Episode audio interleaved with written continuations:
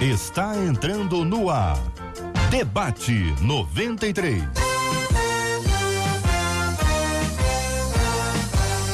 Realização 93 FM. Um oferecimento Pleno News. Notícias de verdade. Apresentação Cid Gonçalves. Sou eu, com prazer, com muita alegria, desejando a bênção de Deus sobre o teu coração e você fala com o debate, você sabe disso, né? Fale com o debate 93 2461 0093. E-mail debate arroba rádio 93.com.br. Facebook Rádio 93 FM. Site www.radio93.com.br. Só mais um. Fale com a 93 pelo WhatsApp 96803 8319. 96803 8319. Fale com o debate 93 2461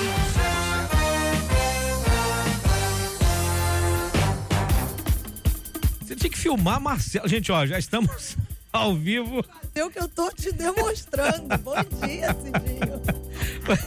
Tinha que filmar a Marcela fazendo o que ela tava fazendo. Ficou tão bonitinho. É, Vamos fazer de isso novo? É uma, é uma comunicação interna. Como é que é a comunicação? Como é que é? assim, Ah, isso quando ela faz é. esse movimento aí, Fala é assim, pra eu fazer soltar. isso aqui, porque tem festa. Ó, é seu aniversário hoje, Nós Marcelo? Chegamos no não, mas certamente tem muita gente Tem, especial né? fazendo Tem, aniversário verdade, hoje. Se é o caso do seu pastor, da sua pastora, da sua igreja, manda pra gente 96803 8319, mas nós todos estamos Uhum. em festa. Como você diz, decidimos, chegamos a 2020. Chegamos a Né? Com a 2020, estamos graça na página nosso 2 do Deus. 2020. Estamos na página 2 de 2020. Então, bênçãos do Senhor sobre a nossa vida, sobre a sua vida, a nossa vida aqui. E hoje a gente tem um debate repleto da palavra de Deus para abençoar você. E a nossa, nossa equipe, nosso time de debatedores, está todo mundo preparado. E você vai conhecer, viu? Aliás, vou falar que vai conhecer, Por porque favor. você que está ouvindo a gente já pode vir para nossa live de abertura. Boa. Que nós já estamos aqui no Facebook. Você vai ver o Cidinho, tá barbeadinho. Tô babeadinho, tô com né? o cabelo cortado. Ela eu já sei que vai rolar piada Né? com o cabelo cortado, Vou eu sei que vai rolar. Cortar até uma parte, outra parte. É, outra Então, parte eu faço bainha. Os debatedores, né? Fala dos debatedores, fala. Pastor Márcio Rocha hoje com a gente. Ao lado dele, o bispo George Lima. Aqui ao meu lado direito, o pastor Meis Macedo. E ao meu lado esquerdo, a nossa menina da mesa, a missionária Rosane Oliveira. Todo mundo preparado, Cidinho? Como diz o senador, se Oliveira é bom. Muito bem, já estamos juntos aqui para o nosso debate 93. Claro, como a, como a Marcela falou, vai lá para a live, vai lá para a live para você não só ouvir, você também ver. Vai nos ver aqui e nos dar a honra da sua audiência também pelo, pelo Facebook da 93 FM. Gente, dito isto, isto posto. Vamos ao assunto de hoje do nosso debate 93. Seguinte, eu não suporto mais as acusações da minha mente. Eu sirvo a Deus há muitos anos e há pouco tempo eu perdi o meu pai. Eu sempre orei com meu pai. Eu tenho consciência de que dei bom testemunho, só que nunca falei especificamente sobre Jesus. Eu nunca preguei para o meu pai. Agora que meu pai não está mais aqui, eu me culpo por ter agido assim. Eu poderia ter feito isso, mas eu não fiz. Como vencer a batalha que é travada diariamente na minha mente agora? O que fazer diante das acusações do diabo de que não sirvo para cuidar de ninguém, já que nem para o meu pai eu falei de Jesus? Qual o segredo para uma mente sã e livre dos erros do passado? Entre nós, para falarmos sobre esse assunto e vários outros que surgirão, até por causa das perguntas dos ouvintes, primeiro eu chamo com muito carinho aqui o nosso querido pastor Márcio Rocha, da comunidade evangélica da Zona Norte. Muito bom dia, pastor Márcio, seja muito bem-vindo. Bom dia, Cid. Bom dia aos amigos da mesa. Bom dia aos nossos ouvintes. Quero desejar 2020 cheio da graça, do poder de Deus, da manifestação do coração de Deus na sua vida. É uma honra a gente ter sido chamado para o primeiro debate do ano, né? A gente está muito feliz e eu, de forma bem particular, me sinto muito honrado. Cid, isso é uma, é uma artimanha que o inimigo tem né, é, contra essa moça, contra esse rapaz, né, não sei se não, me, não vi, é uma moça, sobre, sobre, sobre esse rapaz, É um sobre esse rapaz. homem. É, o engraçado é que ele diz que sempre orou com o pai, né? É, com certeza ele sempre deu um bom testemunho. Há uma frase de São Francisco de Assis que diz que tome cuidado com a sua vida, que essa pode ser o único evangelho que as pessoas vão ler. É, eu tenho absoluta certeza que esse homem, quando morreu, ele se lembrou de cada oração, se lembrou da transformação que Jesus fez na vida do filho dele, porque isso é importante. Eu digo isso que eu também uh, perdi meu pai, é, orava com ele, dava testemunho. Ele viu o que Jesus fez na minha vida antes de eu conhecer Jesus, viu como eu passei a tratar minha esposa, meus filhos, até ele mesmo. E eu tive a oportunidade de pregar Jesus. Eu consegui batizar meu pai, mas assim, é, Satanás ele sempre vai usar desse argumento contra as pessoas, quando na verdade o nosso próprio testemunho é, é necessário falar de Jesus, claro que é. É necessário pregar, é claro que é. Mas é, eu tenho absoluta certeza que esse homem, antes de morrer, ele se lembrou, né? E com certeza deve ter é, se arrependido dos seus pecados pelo testemunho que o seu filho dava diante dele. Eu acredito que ele precisa se libertar dessa acusação, se libertar dessa, dessas cadeias que prendem a sua consciência e saber, né, né é, que um dia, com certeza, nós estaremos juntos, né? E ele Amém. com o paizinho dele por causa da graça do Senhor. Amém. Entre nós também está a missionária Rosane Oliveira, da Assembleia de Deus, Ministério Rema em Mesquita. Bom dia, missionária, seja muito bem-vinda, lindona. É a nossa menina da mesa, a menina mais linda da mesa é ela. eu vou acreditar só tem eu. Não, falei da mesa, tem outras tantas aqui no, no estúdio. Então, mas a mais bonita da mesa aqui é, é você, minha cara missionária. Cid não é brincadeira, não, gente. Bom dia aos ouvintes, aos debatedores. É, um feliz ano novo para todos, um ano assim muito abençoado Amém. por Deus, para todos. É um dilema da humanidade, viver sob culpas, viver sob condenação é um dilema, é um dilema que a humanidade carrega. A humanidade sem Deus, mais ainda, que não conhece Deus, e aquelas pessoas que, como ele diz aqui, sirva a Deus há muitos anos, mas que ainda não soube lidar com a graça de Deus, que é manifesta em Cristo Jesus. Então, quando o ser humano não sabe lidar com essa graça que é manifesta em Cristo, ele vive como um ser humano distante da graça de Deus, sob constante ataques de culpas e de condenação. Uma das coisas que Cristo veio resolver para nós foi o problema da culpa o problema de vivermos sob culpa, sob condenação, sob acusações. Eu penso que ele especifica bem aqui acusações da minha mente, quer dizer, a própria consciência dele pesada. Tem um texto na carta aos Hebreus, que eu não tive tempo de achá-lo, mas que diz que após a morte segue-se o juízo. É, não, é, é, 9, 9, 9,27 da carta aos Hebreus. Após a morte, segue-se o juízo não há mais o que se fazer. É preciso viver agora de acordo com a graça de Deus, que o testemunho dele, pelo testemunho dele, só dele ter cuidado do pai, isso já mostrou ao pai o, o interesse, a fé dele verdadeiro, o compromisso dele com Deus e se livrar de verdade dessa culpa, é se agarrando à graça de Deus. Ele disse que serve a Deus há tantos anos, mas não conhece essa graça para tornar ele livre. Lembre-se da graça de Deus. Esse Deus te faz livre através da sua graça. Livre-se dessa culpa. Isso não pertence a quem serve a Deus. Entre nós também, para nossa alegria, pastor Meise Macedo, da igreja, pastor auxiliar da igreja PIB de Irajá. Muito bom dia, campeão, seja muito bem-vindo. Bom dia, Cid, bom dia, mesa aqui, essa equipe maravilhosa, bom dia a cada ouvinte, que Deus abençoe a vida de vocês e quero desejar um feliz ano novo que Deus abençoe cada família Amém. aqui representada, cada ouvinte, em todas as coisas. Bom, o tema é um tema muito interessante. Eu acredito que, a nível de gabinete pastoral e aconselhamento, talvez a culpa seja o tema mais recorrente do gabinete Sim. pastoral e do aconselhamento. Eu acredito que os, os colegas da mesa aqui concordem com isso. É um tema recorrente, até pela consequência da queda. O ser humano, por natureza, nós sentimos muita culpa. Parece-me que no relato desse rapaz aqui, no e-mail que ele manda, ele não fala de uma culpa que é objetiva. O que é uma culpa objetiva? A culpa objetiva é quando você transgride uma lei. Então, quando você transgride a lei, automaticamente, como transgressor, a gente fala que essa culpa é objetiva. A culpa subjetiva é quando você se sente culpado por aquilo que você não fez. Então, parece-me que nesse meio aqui, a linguagem de amor dele para com o pai foi a linguagem do serviço. Por exemplo, ele fala que ele não teve, ele não falou de Jesus pro pai dele. Eu não sei da realidade dele, a gente sabe muito pouco a nível daquilo que está escrito. Mas em determinadas famílias, nós não temos como falar de Jesus. A única coisa que nós temos a oportunidade é servir. É um trabalho que a gente realiza que fala desse Jesus que a gente serve. Atitude, né? né? Exatamente, as nossas atitudes, o nosso comportamento diário. O sinal fala muito mais que as nossas palavras. Não que a gente não deva falar, porque a Bíblia manda pregar, a gente tem que verbalizar esse evangelho. Mas viver o evangelho, sobretudo no ambiente familiar, nessa relação parental, é muito mais profundo do que aquilo que a gente diz.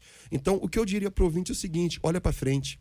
Uma coisa que eu tenho aprendido assim diariamente, a gente que dirige, o retrovisor do nosso carro é menor que o para-brisa, o para-brisa é maior. Significa dizer que nós precisamos olhar para frente. Porque se ele não for um filho perfeito, também não teve um pai perfeito. Né? Todos nós temos a sensação de que poderíamos fazer um pouco mais. É uma sensação que às vezes nos incomoda, que a gente poderia ter pregado mais, ter sido doado mais. O sentimento do mais é um sentimento nosso. Mas eu acredito que da mesma forma que temos virtudes, nós temos muitas limitações. Então, se ele fez do possível melhor, ele fez o melhor para o pai. E certamente o pai em vida percebeu isso percebeu que ele viveu o evangelho, né? Amém. Orando, intercedendo e vivendo. Então, introdutoriamente, eu vou por esse caminho. Amém. Entre nós também o nosso querido bispo Jorge Lima, da comunidade evangélica Adorai no Vilar Carioca. Muito bom dia, bispo, seja muito bem-vindo. Bom dia, Cid. Bom dia, queridos colegas debatedores. Bom dia a você é, que nos prestigia com a sua audiência ah, no primeiro debate de, de 2020. Como aqui bem disse o pastor, eu compartilho da alegria de poder abrir o ano junto com os irmãos, compartilhando é, uma palavra, né, uma mensagem que possa ser resposta de Deus para tantas vidas. Muito bem, uh, esse sentimento, como já foi colocado aqui, é um sentimento que permeia a vida de muita gente, né? É, podemos dizer aí de bilhões de habitantes no planeta sentem esse sentimento de uma forma ou não ou de forma objetiva, como já aqui explanado pelo pastor, ou de uma forma subjetiva, que, pelo que se percebe, é o caso aqui do nosso ouvinte. O sentimento, como qualquer sentimento, ou seja, a culpa é um sentimento. E como qualquer outro sentimento, ela é alimentada pelo pensamento. O combustível é, de qualquer sentimento, amor, ódio, ciúme, inveja, ira, qualquer tipo de sentimento, ele é alimentado pelo pensamento. E o ouvinte, de forma consciente ou inconsciente, ele sabe disso, porque ele já abre o seu depoimento dizendo: Não suporto mais as acusações da minha mente. É, o nosso cérebro é algo muito incrível e ele uh, uh, nos faz acessar cons é, constantemente memórias. E aqui temos uma memória de algo que está lhe trazendo algum tipo de dor na alma, porque a culpa ela não é uma dor física, ela é uma dor na alma. E é claro que essa, esse sentimento ele pode é, se desenvolver e trazer, inclusive, enfermidades também no corpo físico, que isso pode ser falado durante o debate. Mas aqui, é, como ponto inicial, quero colocar a importância de vigiarmos o pensamento. Porque é a partir do pensamento, a partir de lidar com o pensamento, que você pode lidar com este tipo de sentimento. Não é? Ah, a palavra de Deus, ele como servo do Senhor há muito tempo, ele conhece diversos textos bíblicos, mas entre conhecer e ele ter consciência deles e se empoderar desses pensamentos é uma outra situação. Uma outra situação. Então, ele compreender o, é, que isso é um sentimento, ele precisa é, é, passar por um processo de libertação.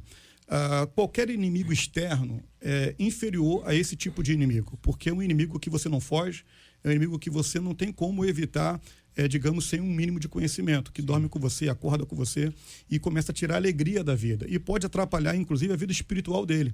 Então, eu acredito que o debate de hoje vai ser é, um, um, debate libertador para uhum. esse ouvinte e para milhares ou milhões de ouvintes é, que hoje sentem esse sentimento. Você vê que no início do, do, depoimento dele ele fala duas coisas que são que acabam se contrapondo uma à outra. Ele fala: não suporto mais as acusações da minha mente.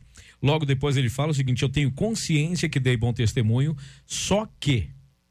Esse só que é que é um problema para muita gente, mesmo sabendo, eu fiz o meu melhor, mas faltou alguma coisa. No caso dele, ele está dizendo que ele não suporta as acusações da mente, mas tem consciência. As duas coisas habitam o mesmo lugar.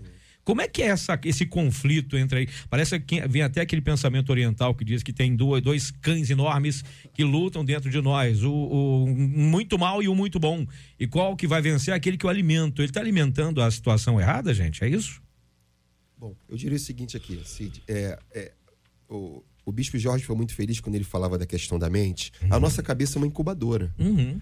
É na nossa mente que a gente gera ações, mas é na nossa mente que a gente guarda as culpas. Qual o problema da culpa? Da mesma forma que você tem o sentimento de que você fez o seu melhor, por outro lado, vem o sentimento de condenação. O problema da culpa é o que ela gera em nós. A culpa gera medo, a culpa gera condenação. Tem muita gente que acha que só se sente perdoada se Deus pesa a mão.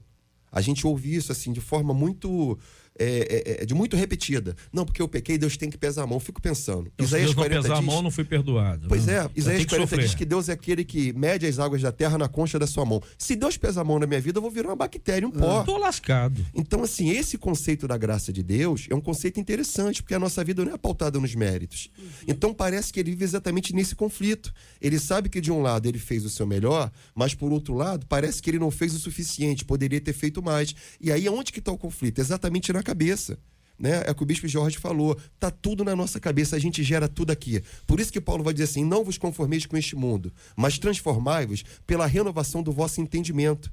É o nosso entendimento que tem que ser transformado para que isso atinja o nosso comportamento. Então, o que essa pessoa precisa de fato é ter essa libertação na mente. Em que sentido? Sair um pouco do campo das emoções e ser um pouco mais racional, com base na palavra. Porque o perdão de Deus é acessível a todos nós. Se de um lado a culpa é um tema muito recorrente, Talvez no Novo Testamento o tema central seja o perdão de Deus. Foi o que Jesus fez por nós na cruz do Calvário. Então, essa culpa não acrescenta absolutamente nada na vida dele. Muito pelo contrário. O torna uma pessoa mais doente, mais depressiva, mais isolada. Eu não sei os sintomas, uhum. mas possivelmente não tem gerado coisa boa. Deve estar gerando coisa ruim. Essa questão, pastor, de, de, que a gente sempre poderia ter feito mais, isso é normal, normal. em qualquer um. Uhum. Né? Em qualquer um de nós. Não tem. Uh, no, no, no, último dia do ano, a gente, a gente foi fazer um sepultamento e os filhos estavam ali. Eu poderia ter feito mais. E eles fizeram tudo que eles puderam pelo, pela, pela, possível, pela mãe, né? dentro do possível. Né? É, é, nós, até nós como pais mesmo. Meu filho, meu filho casou no ano passado, eu fiquei olhando para ele, eu falei, cara, eu poderia ter feito mais, né? Poderia ter feito mais, poderia. É, é, a gente sempre tem essa necessidade. É uma necessidade natural. É né? É por isso que o Senhor fez tudo né, por nós, tudo. Entregou tudo, né? Entregou tudo por nós.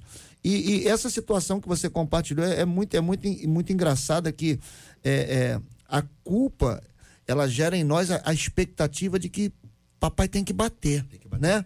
Quando na verdade eu, eu me lembro quando eu, quando eu era criança uh, que quando eu fazia alguma coisa errada é, eu não queria que meu pai dissesse tá, tá tudo bem. Eu, eu para me sentir bem, ele tinha que me dar uma palmadinha.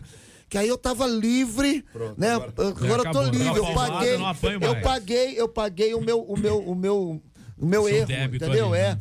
É, é, era difícil de chegar. Vem cá, senta aqui, vamos conversar. Ó, foi isso errado. Aquilo não era o castigo que eu queria, porque eu errei. Então, hoje, até emocionalmente, dentro dos nossos, dos nossos gabinetes, a gente, a gente encontra a gente assim, errei. Eu estou esperando, pastor. Eu não sei o que vai acontecer. É, é, aí, aí deu uma, to, uma topada. É Deus, ah, é Deus. Foi Deus. foi, Deus é o Deus, é o Pai da graça. É, é, o Pai que olhou, que já viu essa situação, já perdoou, né? Já, já, já, já fez, já completou a já obra que começou, porque a Bíblia diz que ele completa a boa obra. E a gente tem que ter esse entendimento. A gente tem que ter esse entendimento que a gente tem um pai é, é amoroso, que a gente tem um pai que não nos exclui das consequências do nosso pecado, mas nos ama a tal ponto de, ao invés de bater, nos abraça. É, eu, eu, gost, eu, gostaria de, de nessa é? linha é, responder a questão que é ele tem um pensamento uh, que ele sabe a palavra e pensamento de que ele fez tudo, tudo que ele pôde, ele orou, como o Cid colocou, e um pensamento de cobrança e tal. Isso, é, do ponto de vista da psicologia, acontece por quê? Nós temos um pensamento consciente e um pensamento inconsciente. O pensamento consciente é aquele que é, me faz entender de, que ele orou com o pai, de que ele fez tudo o que ele pôde, etc. O, a, o pensamento inconsciente, é como falado pelo pastor, é o contrapensamento. Uhum. é o pensamento que ele vem, muitas das vezes, é causado por um paradigma.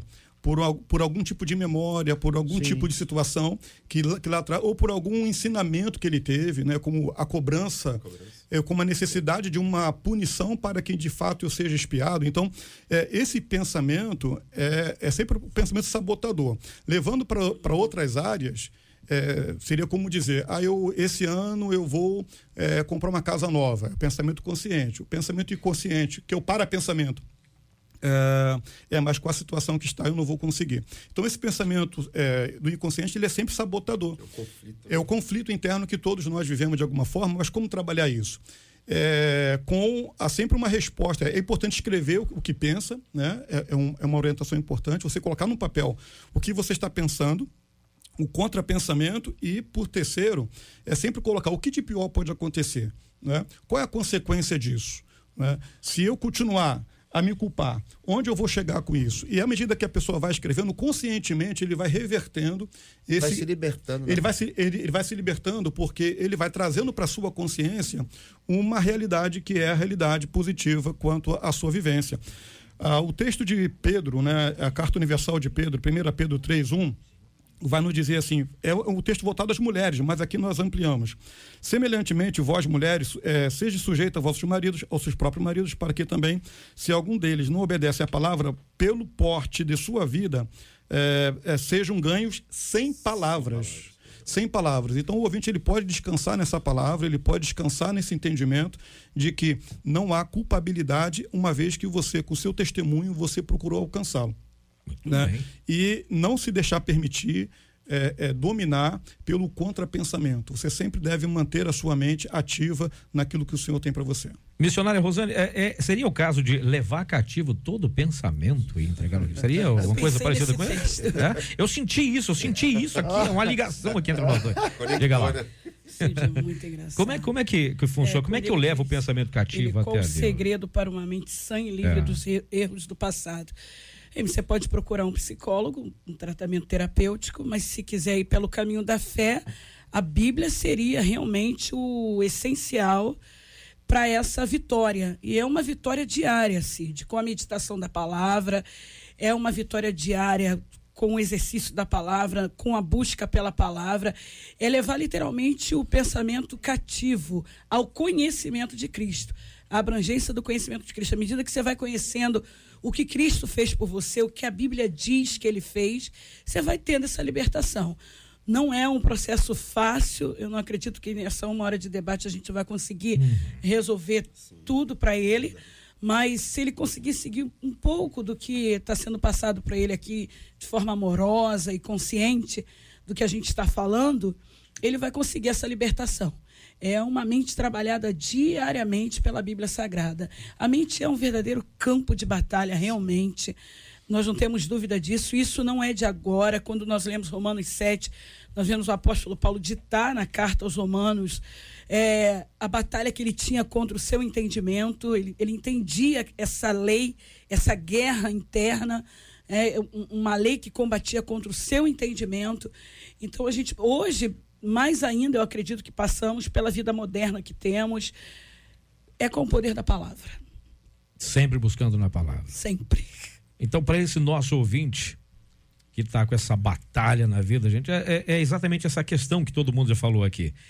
É, é entregar mesmo nas mãos de Cristo e entender que o que você podia fazer, você fez. Agora é outra história. É um outro caminho, é uma outra ideia. E, e- mas sempre vai existir aquela possibilidade de eu poderia ter feito mais. Cid, eu tenho Ah. exemplos na família de pessoas que nós ajudamos muito e não aproveitaram de todo o auxílio que foi dado. Hum. Isso acontece muito, não- né? Exatamente. Não tem muito o que fazer. né? É, hoje você olha, fez escolhas de vida e a gente não pode viver com uma consciência de que ah, eu poderia ter feito mais. A gente fez a medida E eu acredito que que onde, fazer. onde reina o perdão.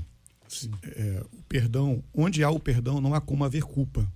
Isso. Então é uma, é uma questão de aceitação do perdão de Deus. E, e não é apenas isso, eu também me perdoar. É, o auto-perdão é mais difícil. É o auto-perdão. É porque o, o auto-perdão. Essa é uma luta. Ele é é o o 32, remédio, né? é o remédio, Mais do que- ele, ele não é remédio porque ele não vai remediar, ele é a cura de fato. É a cura.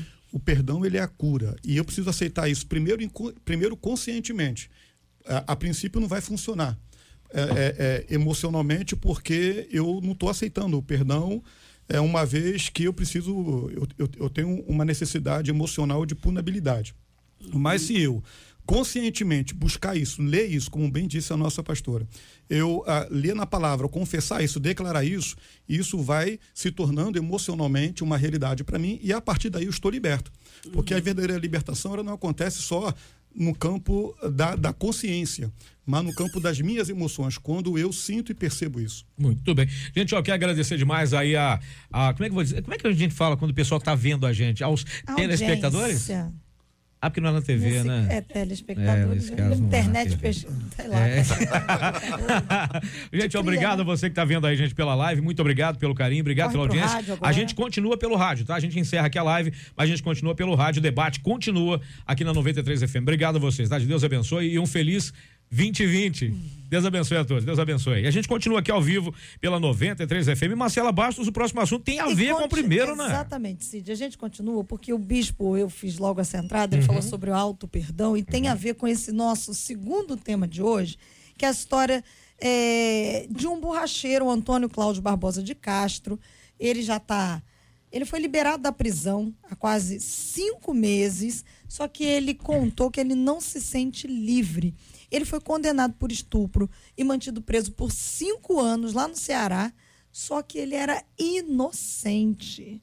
E ele passou cinco anos preso até que um novo julgamento fosse feito lá no, no ano passado, no finalzinho de 2019. E aí contou que ele de fato era livre. E ele conta que ele era, aliás, inocente. Agora que ele está livre, ele diz que ele sofre para se readaptar nessa vida fora da prisão e vive o medo sempre de ser novamente preso a cada abordagem policial. O Antônio ele foi detido em agosto de 2014. A suspeita era de que ele houvesse abusado sexualmente de oito mulheres lá em Fortaleza.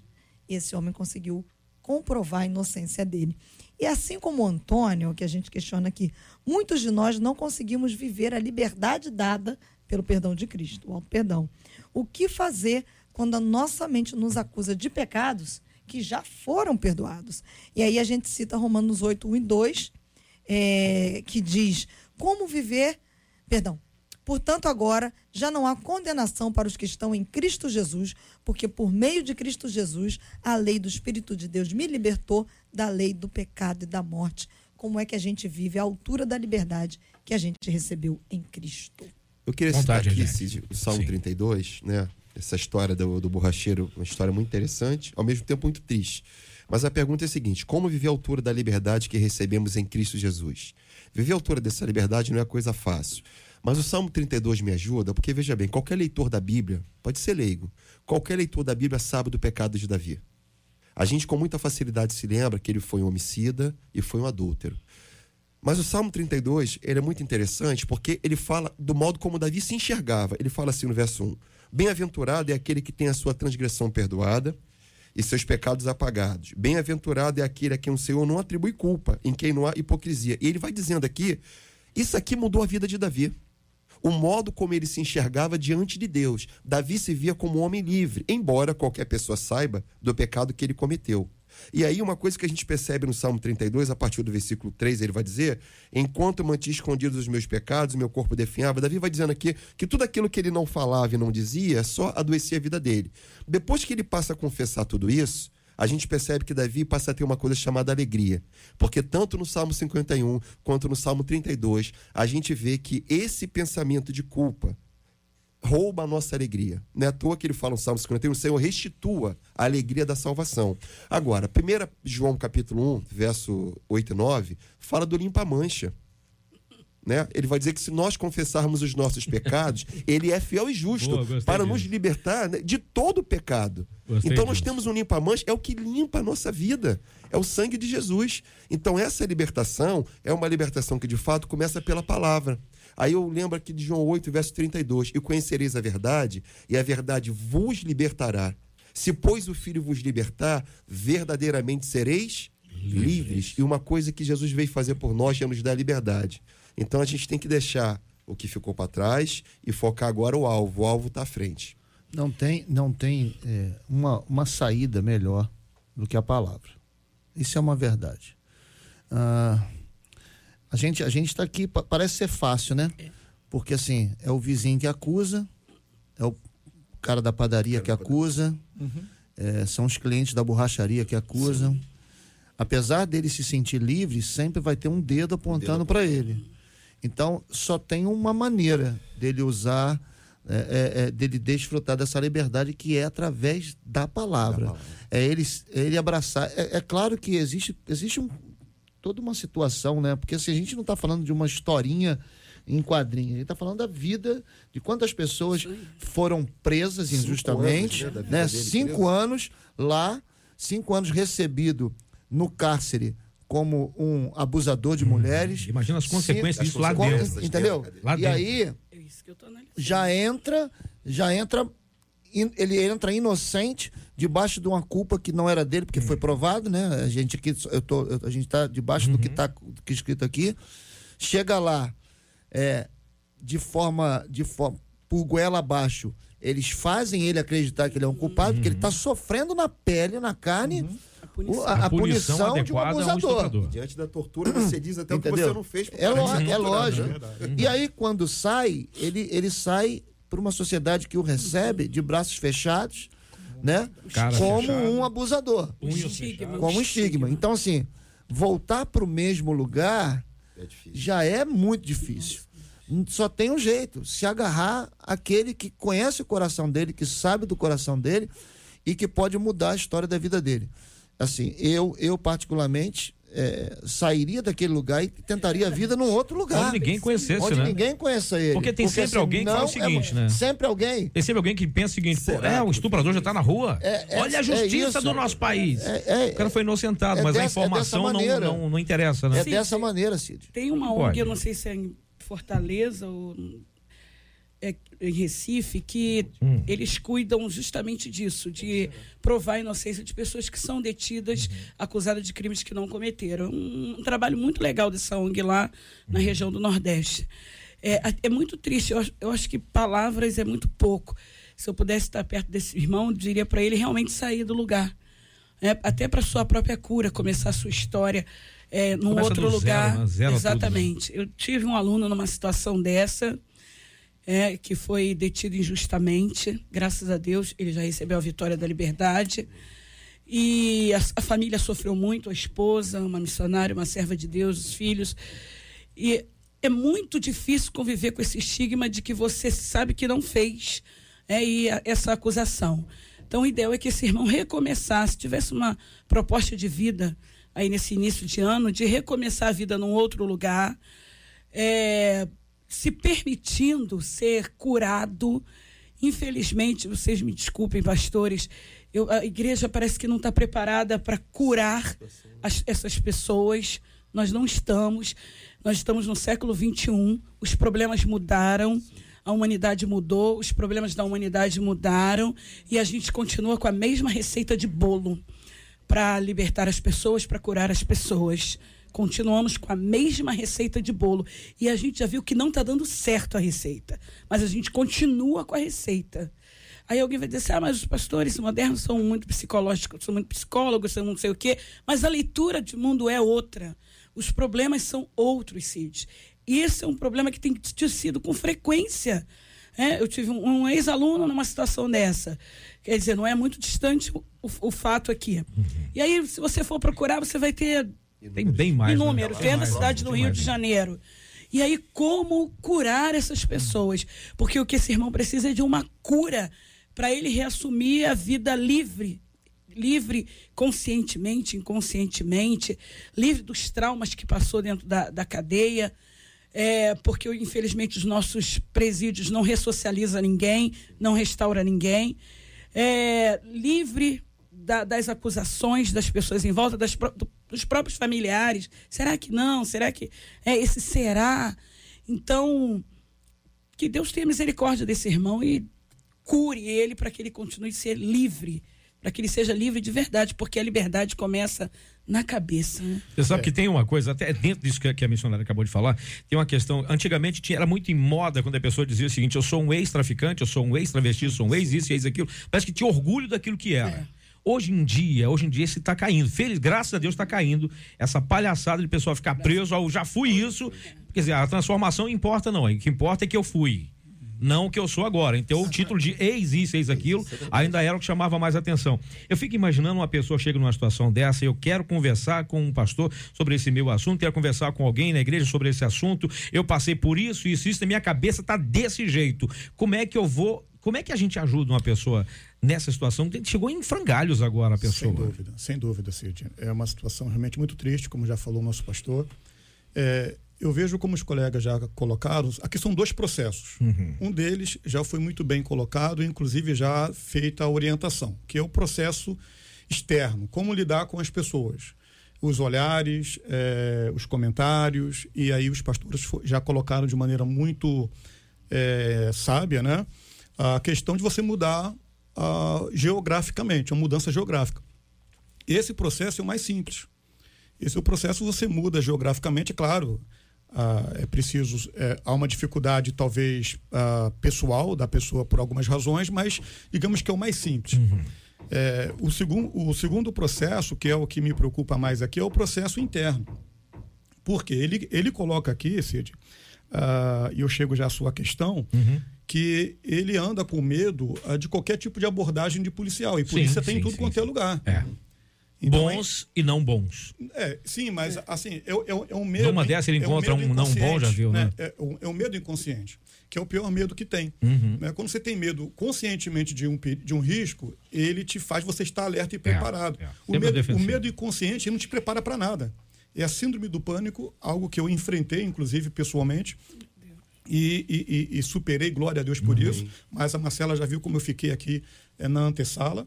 É, mas no mesmo ano que eu fiquei com esse problema, foi o mesmo ano que eu fiz uma viagem de avião e superei essa, Ó.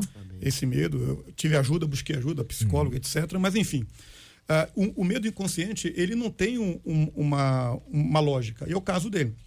E ele vive isso porque o medo, a culpa que tem a ver com o tema anterior, tudo isso tá- está ligado à memória. Né? É, a memória do que ele viveu. E ele não fala aqui no texto, mas é óbvio que ele tem um sentimento de injustiça, algo que ele viveu por aquilo que ele não fez. Então é preciso realmente ele ser acompanhado.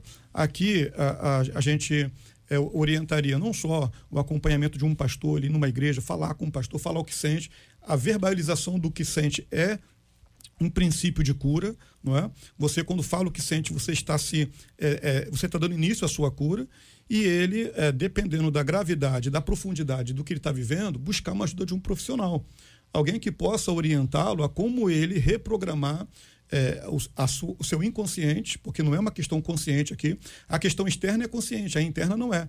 E ele como reprogramar isso sobrepondo memória, para que ele possa aprender a lidar com isso, a- adquirir a consciência de perdão, a- a- o seu senso de identidade. Quem eu sou? Eu sou inocente, ponto final.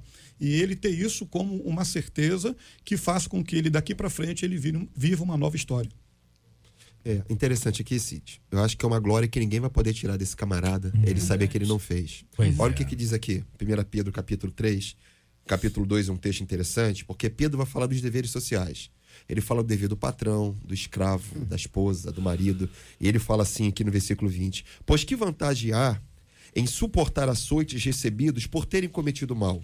Mas se vocês suportam o sofrimento por terem feito bem, isso é louvável diante de Deus. Para isso vocês foram chamados, pois também Cristo sofreu no lugar de vocês, deixando exemplo para que sigam seus passos. Ele não cometeu pecado algum e nenhum engano foi encontrado em sua boca. Olha que coisa interessante.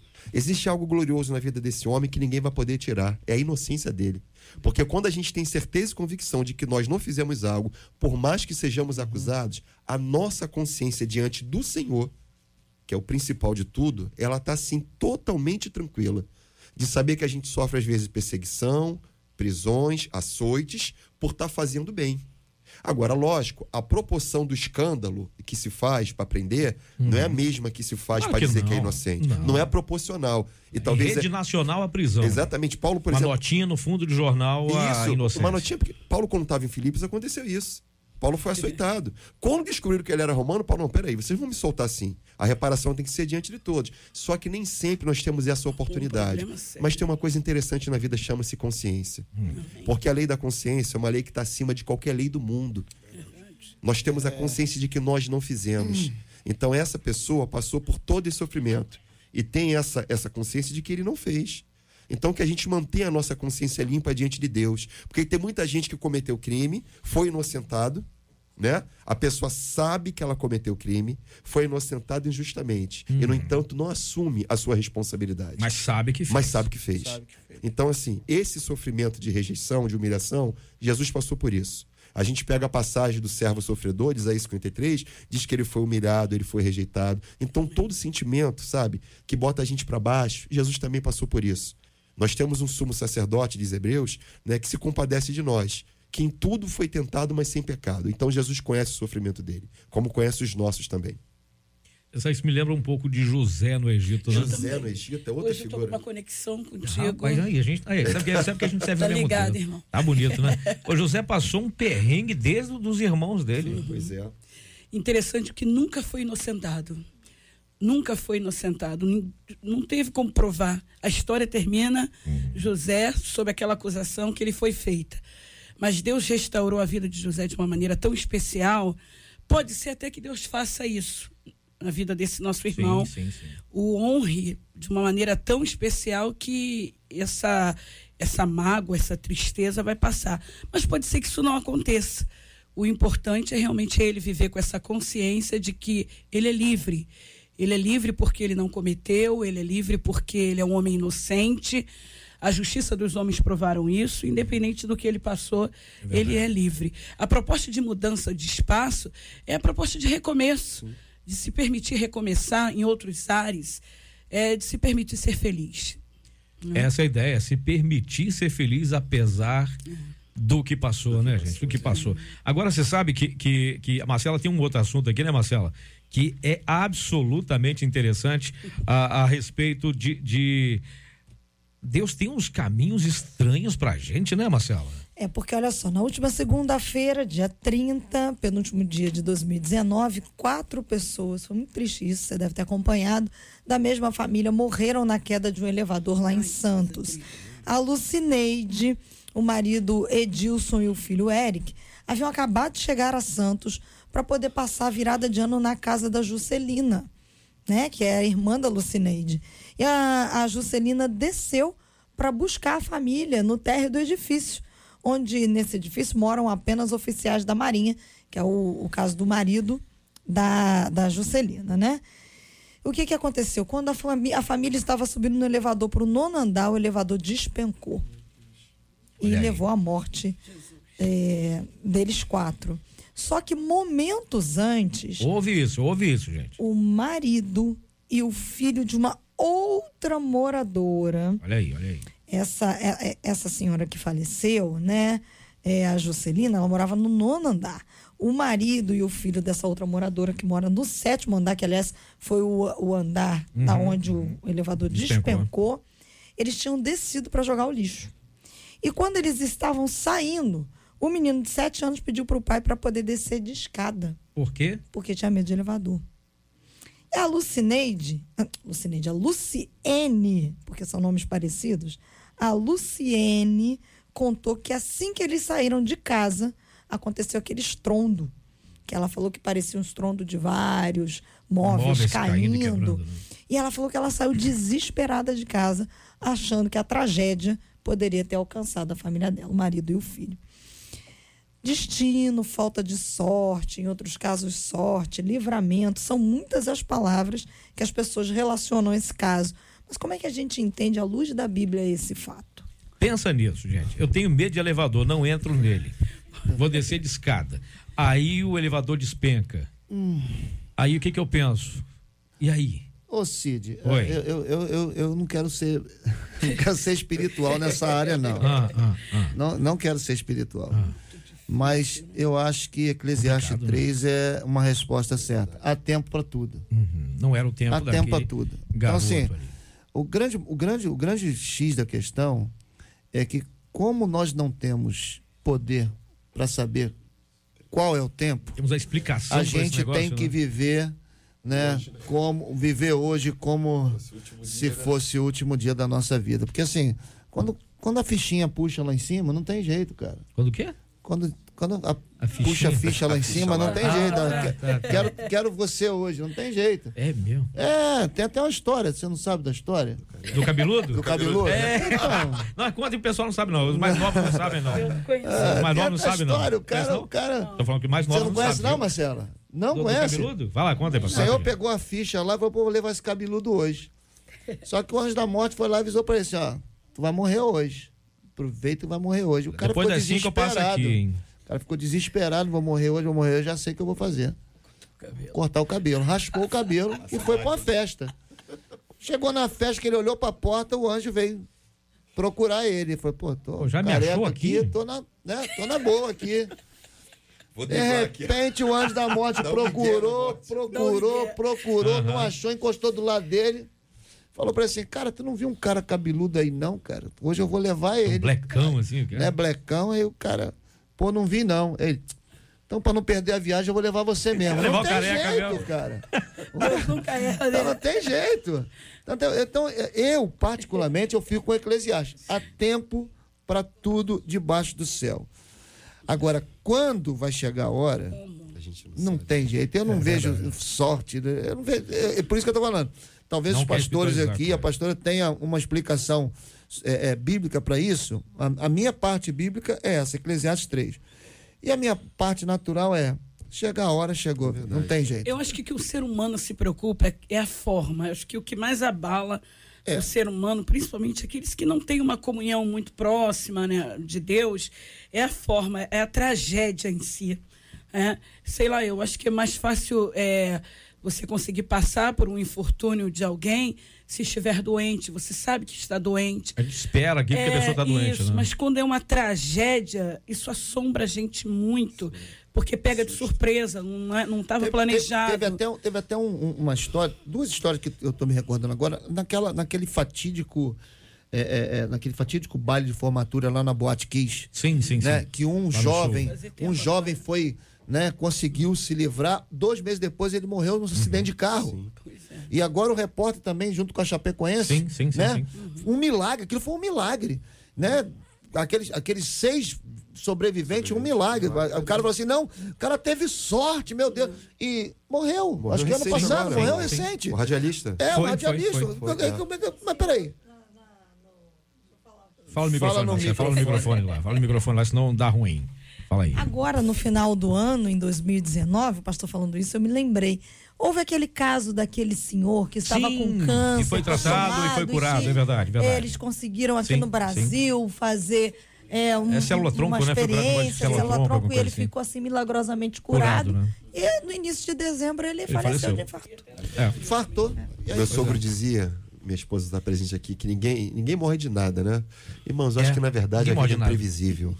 A É vida é muito imprevisível. imprevisível. Paulo vai dizer que por amor a Cristo somos entregues à morte todo, Todo o dia. dia. É. Então, na verdade, a morte é algo pertinente à vida humana. Então, é, qual a pré-condição para morrer? Basta estar vivo.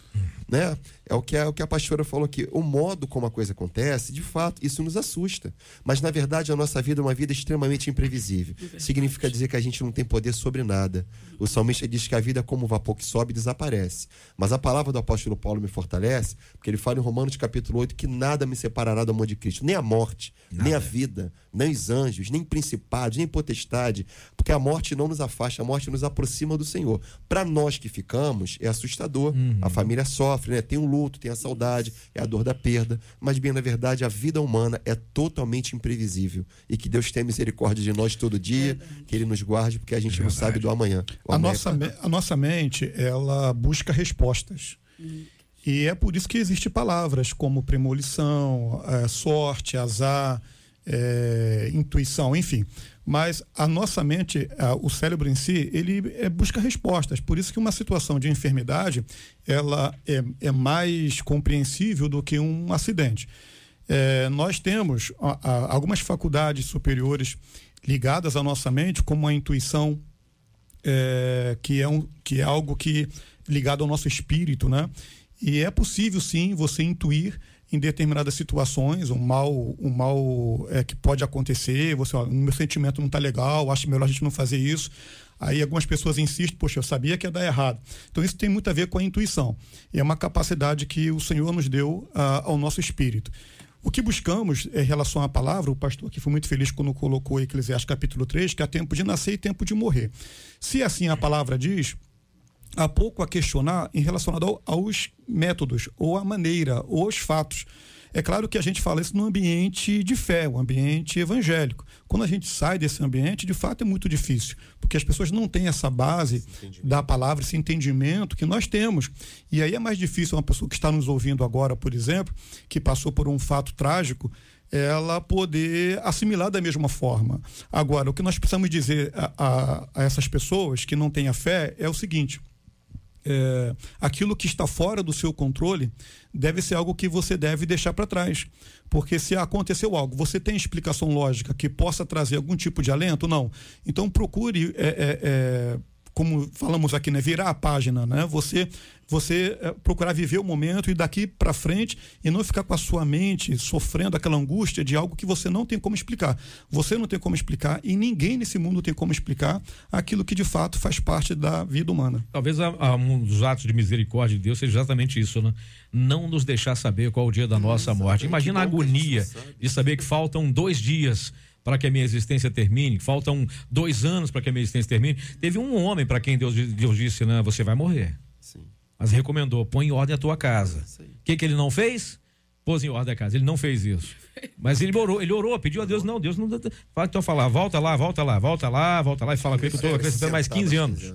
Só para uma pessoa. É.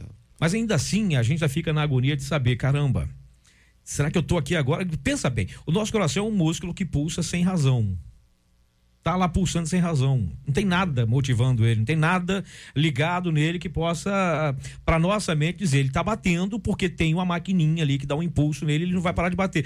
Mas ele bate sozinho, vai para a hora que quiser. É Deus quem determina, é Deus quem condiciona, é Deus quem diz. É verdade. E a gente fica preocupado e o pior, tem tanta gente que fica tão preocupado em não morrer que acaba não não vivendo. É, tem o caso de Ezequias, que você mesmo mencionou, uhum. mas há outros casos em que a pessoa ela não sabe data e período, mas ela sabe que está chegando o momento. Sim. Paulo, por exemplo, quando escreve é, a sua última carta. Agora, perfeito, é. né? É, é, o próprio Senhor Jesus, quando uhum, ele uhum. diz, então, ah, e, ah, esses são casos bíblicos, mas mesmo fora da Bíblia, é perfeitamente é, é, possível, né? Que alguém tenha a, é, essa noção mediante a sua consciência, a sua aproximação com Deus e ela saiba lidar com isso. A é. condição física também de muita gente sabe que está no, no, fim, né? Tem muita uma coisa tá interessante da vida de Paulo não é nem a consciência de que a morte pode ser hoje ou amanhã, mas uma vida desprendida. É. Que o Paulo fala, para mim, morrer é Cristo, viver é lucro. Eu preferia estar com o Senhor, mas por causa de vocês. Então, Paulo é uma pessoa fantástica que traz para nós um ensinamento maravilhoso. É uma pessoa que vivia para Deus de forma assim completa. Então, uhum. tanto faz eu morrer, tanto lógico, ninguém quer morrer agora. Não, todo mundo quer né? ver Jesus, mas morrer gente, ninguém quer. Não. Exatamente, a gente não quer morrer. É. Mas Paulo não é uma pessoa que estava pegada às coisas do mundo. E a gente tem que entender que o salmista vai dizer que Deus tem prazer na morte dos santos. Hum. Então, mais cedo ou mais tarde, a gente vai partir dessa terra e que a gente viva na dependência de Deus. Porque João 15, verso 5 vai dizer que sem mim nada podeis fazer. Boa, boa, então, que a gente boa. possa compreender, entender que Deus está Deus é soberano. Né? Tudo, ele é Senhor né? da vida. Tudo, os mais antigos, os cristãos mais antigos, eles tinham essa consciência de paz em relação à morte. É, não tinha essa preocupação que, talvez pelo nível de comunhão que tinham com Deus, que se dedicavam mais, a morte era uma coisa simples de ser tratada. É verdade. Mas Paulo também disse uma coisa muito interessante, né? Se eu viver ou se eu morrer, a minha vida é dele. É então, dele. morrendo ou vivendo, Continua sendo de Cristo, né? Continua sendo dele. Meu caro pastor Márcio Rocha, obrigado pela sua presença, campeão. Deus abençoe. Cidão, eu que agradeço. Mais uma vez, eu me senti honrado de ter sido convidado para estar aqui no primeiro debate do ano de 2020 e que seja um ano extraordinário na vida de cada um de Amém. nós, né? Que Deus possa trazer muitos debates aqui que para ajudar cada vez mais as pessoas que estão nos ouvindo. Tem muita gente envolvida com tudo, todo esse papo que a gente teve hoje aqui. É e a palavra que eu deixo, meu irmão, aproveita 2020 para se libertar de todo aprisionamento na sua mente, nas suas emoções, né, no seu coração, no seu ministério. Né? Sirva ao Senhor com alegria e certamente você vai viver o melhor ano da sua vida até aqui. Amém. Meu caro bispo Jorge Lima, obrigado pela sua presença, campeão. Deus abençoe. Eu agradeço, Cid, sempre o, o carinho do convite. Poder estar aqui é um privilégio muito importante. Costumo dizer que essa mesa aqui realmente ela é uma benção na vida de muita gente. Eu quero agradecer a companhia da minha esposa, a pastora Ana, que me acompanha. Mando um beijo aqui pro meu paizão, que está me ouvindo, nos ouvindo, né? Lá da cidade de Mendes, interior. Eita! É, interior da, aqui do estado do Rio de Janeiro, minha cidade natal. Olha aí. Meu paizão está ouvindo lá. Você e aqui, parafraseando o que foi dito pelo nosso pastor, que 2020 seja um ano extraordinário de bênçãos, de libertação, de transformação, onde você possa romper cada barreira no nome do Senhor Jesus. Amém. Pastor Meise Macedo, é parente do, do. Não, é. Obrigado pela sua presença, meu pastor. Deus abençoe. Obrigado, Cid. Quero agradecer a Rádio 93, ao convite, a mesa aqui. Que Deus abençoe a vida de todos vocês. Quero mandar um abraço aqui para a irmã Ângela, que está nos ouvindo agora, lá da PIB de Irajá. É Olha ouvinte aí. assídua da Rádio 93. Pessoa de bom gosto, sabia? Desde a hora que acorda até a hora que dorme. Ontem foi de aniversário gosto. dela. Olha, que. Deus te abençoe e parabéns para você nesta data Parabéns, querida. parabéns. Agradeço a minha esposa que veio comigo hoje, minhas filhas. Hoje eu vim com a família toda. Olha. Deus abençoe a nossa família. Deus tem sido bom com a gente. Quero dizer para você, ouvinte, você tem a oportunidade de tomar 364 decisões certas em 2020, tá? Então aproveita bem esse ano, a vida é passageira, como o vapor que sobe e desaparece. Então que Deus te abençoe e que você convide a Jesus para fazer parte dos seus projetos de vida. Não tem erro, não tem erro. Minha cara missionária Rosane Oliveira, obrigado pela sua presença, benção. Deus abençoe. Eu que agradeço. Marcela, muito obrigada pelo convite todas as vezes. Quero dizer que esse debate é uma bênção para minha vida, essa oportunidade de vir aqui. Surgiu num momento muito difícil e me ajudou muito a superar. Quero agradecer a Deus pela vida do evangelista Anderson, lá da, da Catedral de Santa Cruz, sua esposa, a missionária Alessandra, um casal de amigos. Foi através deles que a gente chegou até aqui. Deus seja louvado por tudo. Amém. Amém. Marcelinha Bastos, Marcelinha Bastos, eis que pergunto eu para ti. Tem Hoje é festa hoje? festa, Olha aí. Cid. É lá na casa do pastor, na casa e na igreja do pastor É. José Roberto. Ele que é da? Assembleia de Deus do Leblon, em Vila do Sossego. Diz que é pra você tentar man- encontrar. Eles mandaram. Você é Ninguém, ninguém você manda endereço, né? É impressionante, né? Aniversário também da pastora Alessandra, ela que é da comunidade Vida. Pastor Márcio Manuel também faz aniversário hoje, da Assembleia de Deus em Lins de Vasconcelos. E hoje também é aniversário da Elisângela de Souza. Ela que é a esposinha do pastor Querginaldo Santos de Araújo. Eles são da igreja presbiteriana em Tamoios, ali em Cabo Frio, Cid. É Beijo pra todo né? mundo que tá acompanhando a gente. Até amanhã, com a graça do nosso Deus, se essa for a vontade dele. Vem aí Gilberto Ribeiro aqui com o Pediu Tocou, aqui na 93 FM. Agradecendo demais a todos pela audiência, obrigado pelo carinho. Amanhã a gente está de volta com mais uma edição do nosso debate 93. Pastor Márcio Rocha nos leve a Deus de oração. A gente encerra assim o nosso debate de hoje para voltar amanhã, se Deus quiser. Mais uma vez nós louvamos o teu nome, Senhor, te damos toda a honra, toda a glória, todo louvor por uma manhã abençoada, libertadora, curadora na vida daqueles ouvintes que estão aqui passando por uma situação como a que, as que foram expostas aqui nessa manhã. Pedimos também que as tuas bênçãos estejam estendidas sobre aqueles que estão enlutados, aqueles que estão aprisionados, os enfermos, Senhor. Alcança o coração de cada uma dessas pessoas na autoridade do nome de Jesus. E nos alegramos, Senhor, pela vida do pastor José Roberto, da pastora Alessandra, do pastor Márcio Manuel e da Elisângela, esposa do pastor Queginaldo, Senhor. Que o Senhor possa, nesse dia tão especial, eh, derramar sobre as suas vidas, Senhor, um óleo fresco, fazendo com que seus cálices transbordem na sua presença. Obrigado, Senhor, pela vida de toda a equipe da rádio e que Deus possamos ter um dia na tua presença, em o nome de Jesus. Amém.